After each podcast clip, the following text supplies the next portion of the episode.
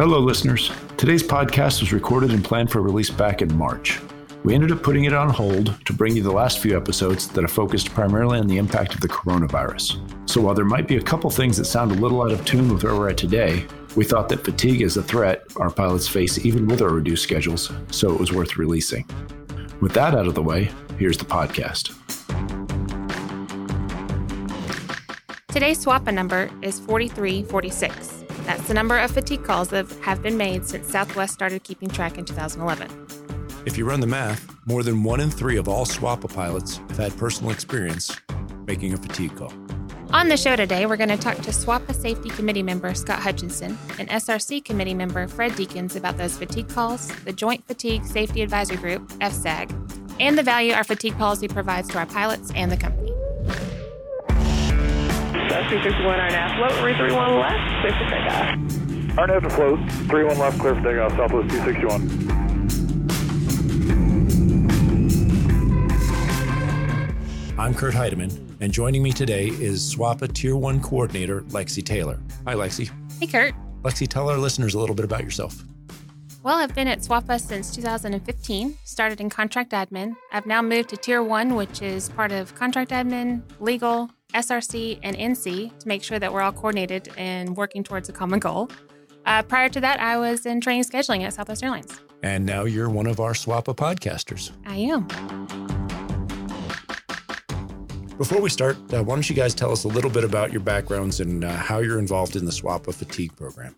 Yeah, so um, this is Fred, Schedule Research. I started off by uh, just uh, helping uh, my uh, predecessor with a lot of the data analysis that he needed on the fatigue group. So I started off writing queries, doing schedule research um, for Paul Chastain uh, having to do with the window of circadian low and other various uh, data that the uh, that we needed um, there with the FSAG. So it was just kind of a natural progression uh, going from uh, from that to actually joining the the FSAG and being a part of it. And Scott, I have been since the beginning, actually before FAR 117 came about. So the company actually got pretty proactive and wanted to form our group come up with our structure and rule set and so forth. So I've seen it from since 2011 ish when FAR 117 finally came out in 2014. So since you've been here from the beginning, what have you seen in overall fatigue trends?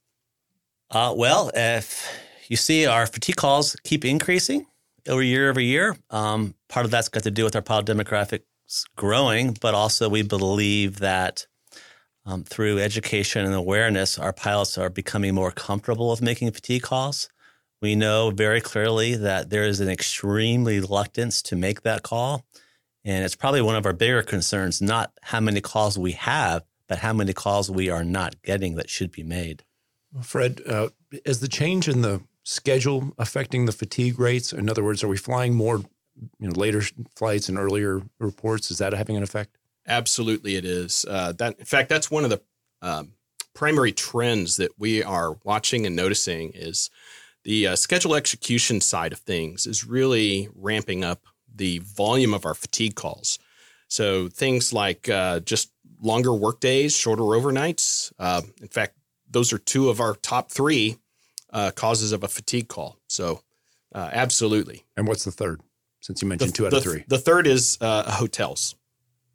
We actually build a very, very great fatigue minded schedule, but in execution is where everything comes apart. And that seems to be sort of a trend that uh, our SRC is is uh, combating in Contract 2020 as far as the, the planning isn't the problem, it's the execution. That's exactly Absolutely. right. So, what would a pilot do in the instance of a, of a fatigue call? Our fatigue call process actually works very well. And um, pilots, when they first go into it, it's likely their first time. And so they're a bit apprehensive. And once they get past that, they're just don't know what to expect. They generally leave us with remarks saying they were very happy with how the process worked. Once they call crew scheduling, they um, are taken care of usually pretty well to their um, expectations, and it goes very smoothly from that point on. Uh, the biggest point we want to get across there is while if there's an opportunity for crew scheduling to catch you up to your trip, they're going to suggest some options but you're in no way obligated to do what they want. For instance, you could ask and be placed into immediate rest, or you could volunteer to deadhead down line, for instance, to your next overnight. And oddly enough, some people think, well, why would I want to do that? I just made a fatigue call. Why would I want to stay on duty? It generally sets you up to keep you on your expected body clock that you're prepared for. And it also coincidentally helps out crew scheduling by having you in place at that off station to start that next day. Yeah, as a matter of fact, uh, uh, in addition to what Scott's saying there, you know, 99 out of 100 calls go perfectly well. Crew scheduling accommodates. The time, one of the times that we really see uh, some struggle or some difficulty is when the pilot is not being adamant during the call. They're not being uh, uh, directive, if you will. We call it hinting and hoping. Yeah, exactly, exactly. So right. it's kind of like the you know the conversation is painful to listen to because it's all it's full of suggestion and in, innuendo on the pilot's part, and the scheduler just doesn't know what to do with that because they're waiting to hear some trigger words like "I'm fatigued." so, so, so that's good advice. Basically, if a guy's fatigued, just make the call and be very clear about it. So talk a little bit about uh, if I if I do call up and I use the fatigue word, I say I am fatigued. What's the what are the mechanics of exactly what happens there? They they pull me, no question. Is that true statement? Well, again, that's another area of misunderstanding. There are questions. It's not at all about the nature of why you're fatigued. It's purely to see what you need next. Do we need to put you in immediate rest? Or if we're done with any potential flying and you're pairing, do we need to get you home? One of our latest improvements that came along, not just with fatigue, but also with the sick call online, is that you are given must ride flight anywhere. That doesn't necessarily limit to you as it used to to your domicile base, but it could be to your commuter city. So that's a huge quality of life improvement that I hope people um, appreciate. Take advantage of. Is there a certain time to call in fatigued other than the moment that you are fatigued? Like, would somebody call, I'll be fatigued in Houston when I get there?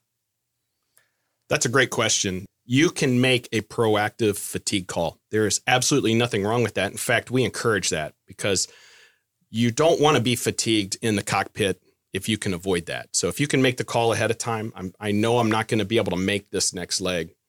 Uh, then then we really do want you to make that uh, proactive fatigue call. In fact, even crew scheduling, the managers in crew scheduling want you to make that proactive fatigue call.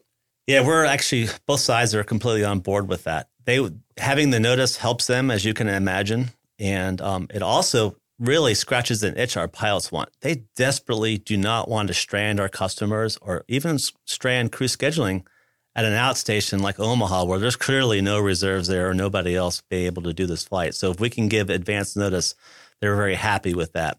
Now, the pilots that have been around here for a while may remember there was a day where this proactive type of call was not allowed. That was a very clear direction from flight ops that they have reversed their position on now. When did that change happen? It's been a couple of years now. Um, we've written about it in our articles, but um, it's just one of just so many changes that we've had along the way. Um, and a good example of how the program has just matured this might not ever happen, but if I do preemptively call fatigue, can I reverse my decision? Can I get to Omaha and go, you know what? No, I'm good. I can do one more or whatever. Or does that just not happen? Not only does it not happen, but when you make that proactive fatigue call, there's one extra component that's a little feeling uncomfortable at first, and that the crew scheduler is required to conference in the chief pilot on call on the NOC. And he's going to have a quick conversation with you, not questioning again why you're fatigued, but he wants to um, run through a risk matrix that he has that helps him to decide if you really are fit and not a risk to continue on this next leg you say you are. The legs that you are declaring further down the road are already removed. That's not an issue. But now the company is doing some internal uh, liability assessment. Is it okay to allow this pilot to continue on or not? As we've all learned in fatigue education, we know that the truly fatigued pilot is the worst person to assess their own um, fatigue level. Mm-hmm. And so this conversation with the chief pilot is more of an unbiased approach and examining some of these factors to determine if you really are fit to fly this next leg you say you are. So it's a third party assessment, not a hazing process. Not at all. And it, that process goes very smoothly as well. And um, it spits out generally a low risk, a low, medium, or high risk answer, and all high risk ones are automatically pulled.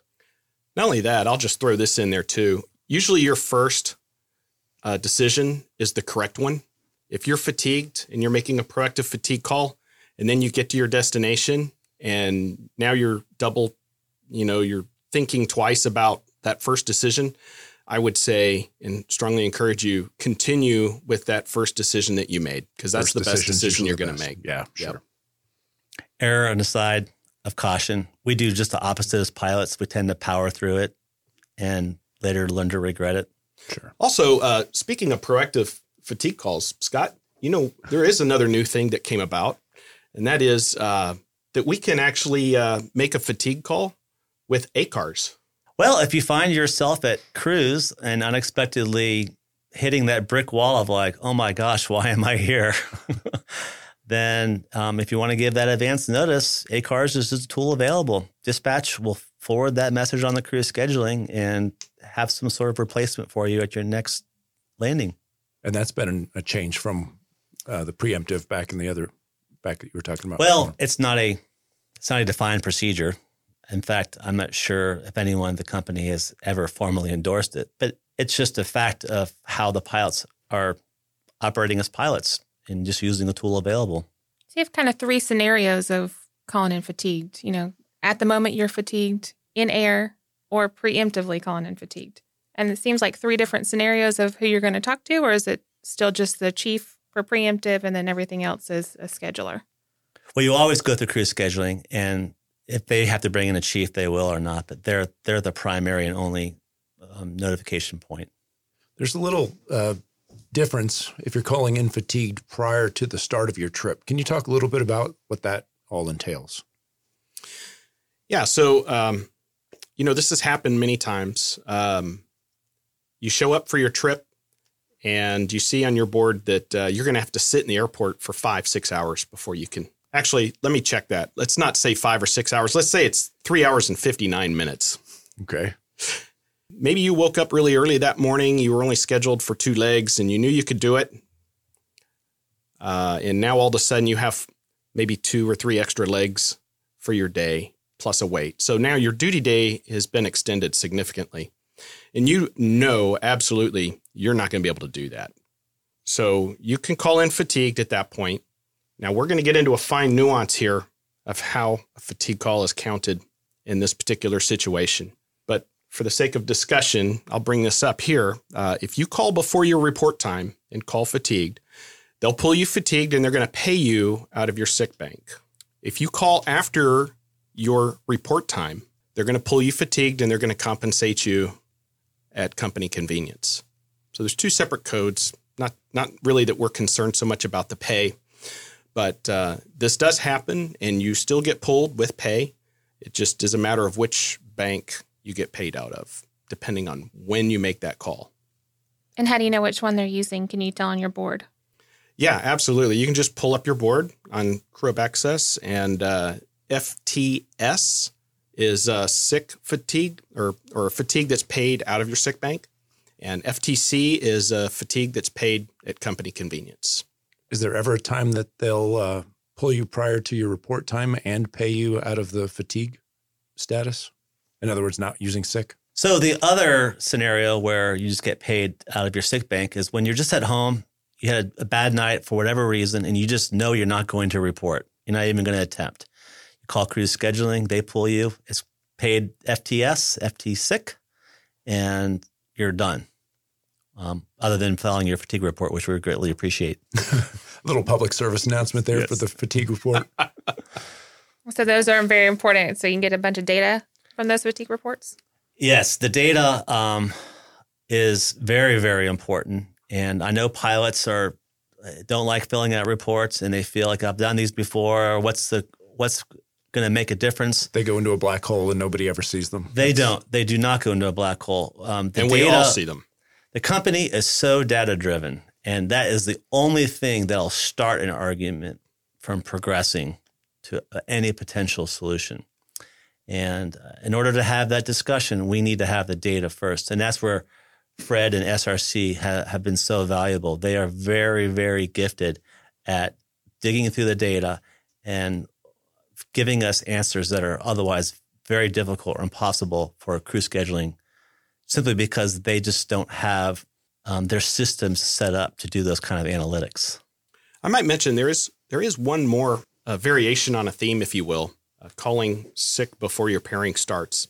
Obviously, you ask one simple question; it's innocent, and there's so much complexity to it, and that's the world that we live in in this fatigue business. But uh, the other aspect here that can be a player is if you have two pairings that are scheduled back to back, you're in domicile in between those two pairings, and let's say that you were originally scheduled with uh, 12 hours in between those two pairings. So you, the first pairing is running operationally late on that last day. So let's say you get you get into your domicile 2 hours late. So you're right now down to your 10-hour minimum. Well, obviously we'd all like to be able to go home and repack our bags and do the things that we need to do. You can know right then and there that you're not going to be able to make report the next morning. When that happens, you can call fatigued right then and there on your drive home that night. Now, that will be paid as FTS, fatigue sick.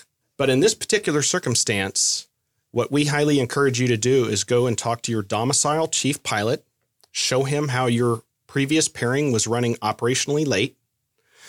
And that chief pilot, as a matter of common practice, should be willing to convert that FTS over to an FTC. Are they pretty good at doing that when you ask? When we get a report that describes a scenario like that, I send out um, a message to every one of those pilots informing them of this option because it's so down in the weeds, they don't even know it exists.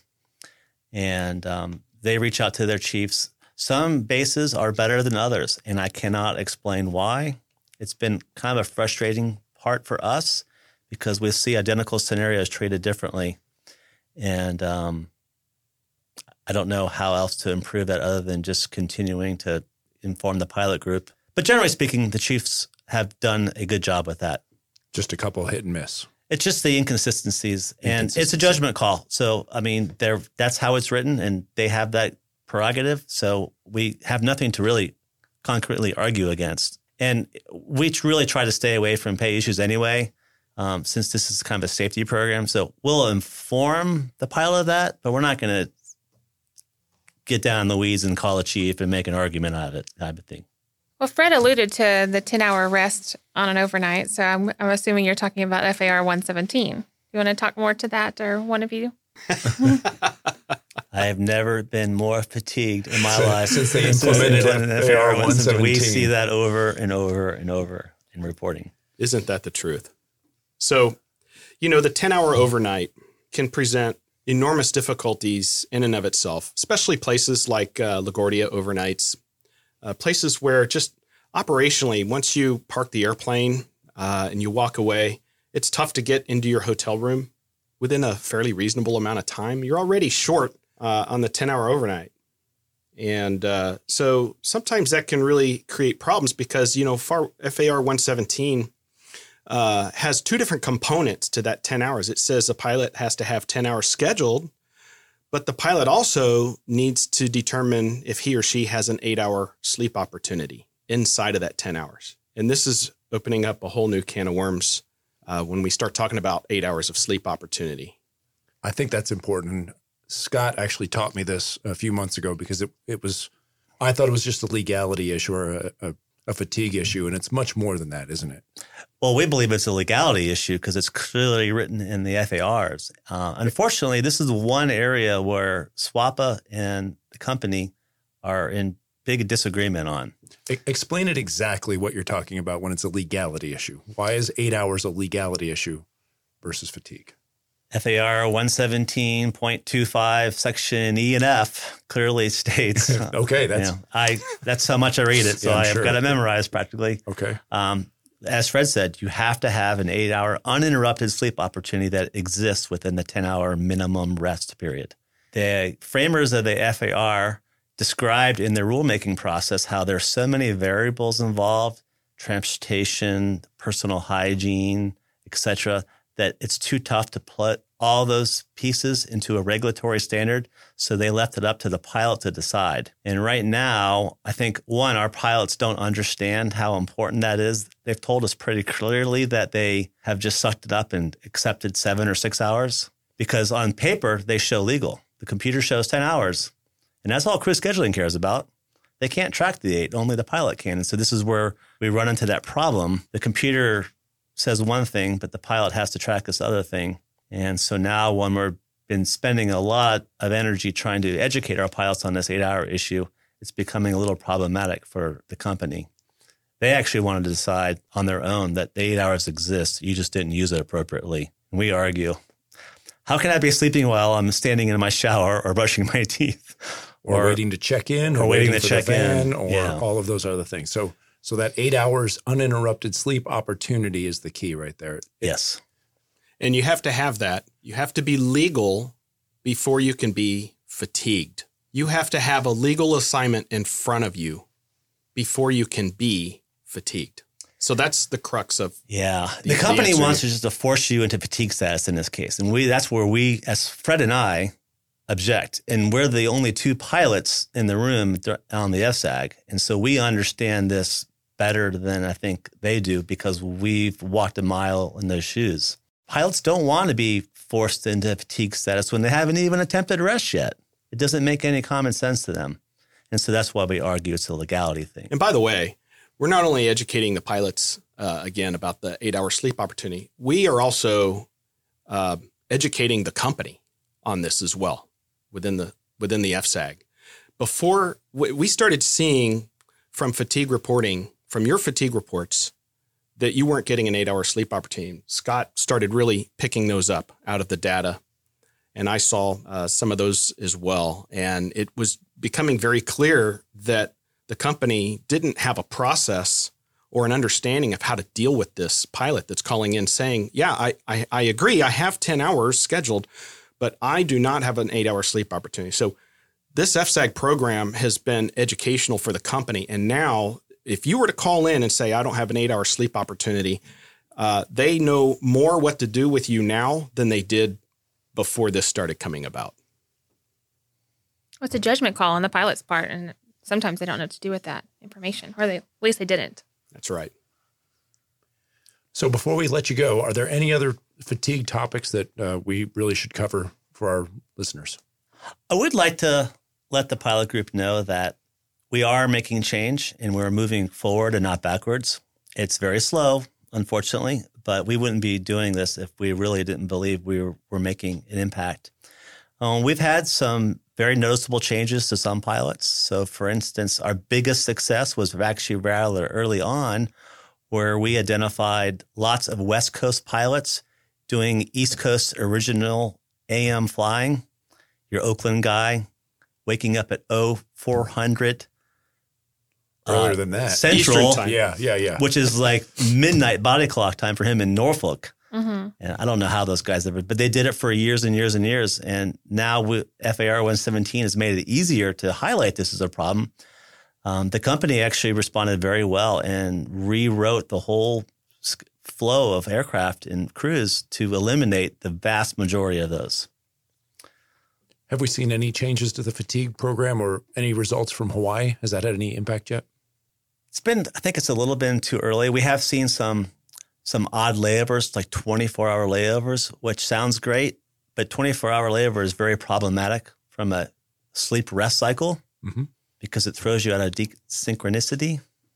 And generally, those ETOPS pairings, um, they transition from an AM centric pairing into a PM centric pairing just because of the nature of that flying. So, but yeah, Scott's exactly right. We're still collecting data on that. We don't quite have enough data to really have any kind of statistical significance, but we're looking at that. We're monitoring it very closely and watching for trends as they develop.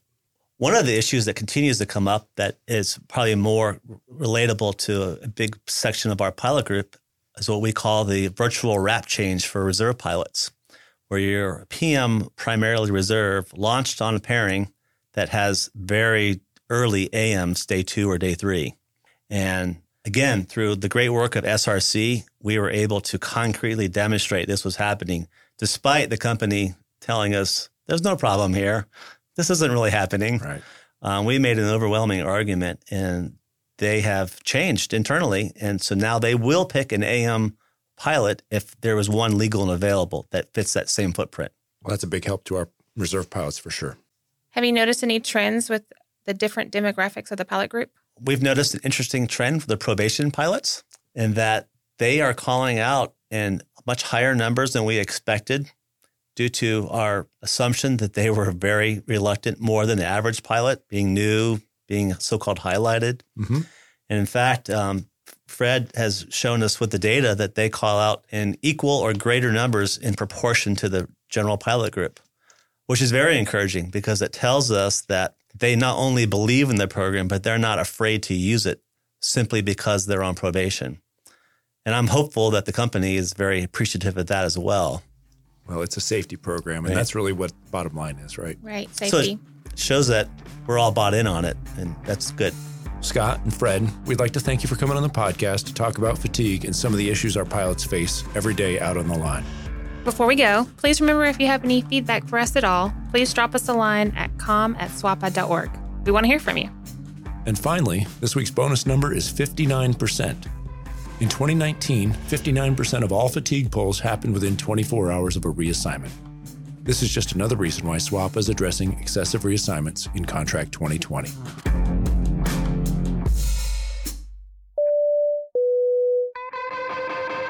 Southwest 801 Midway Tower, runway 31 center, clear to land. Clear land on uh, 31 Center, South 801.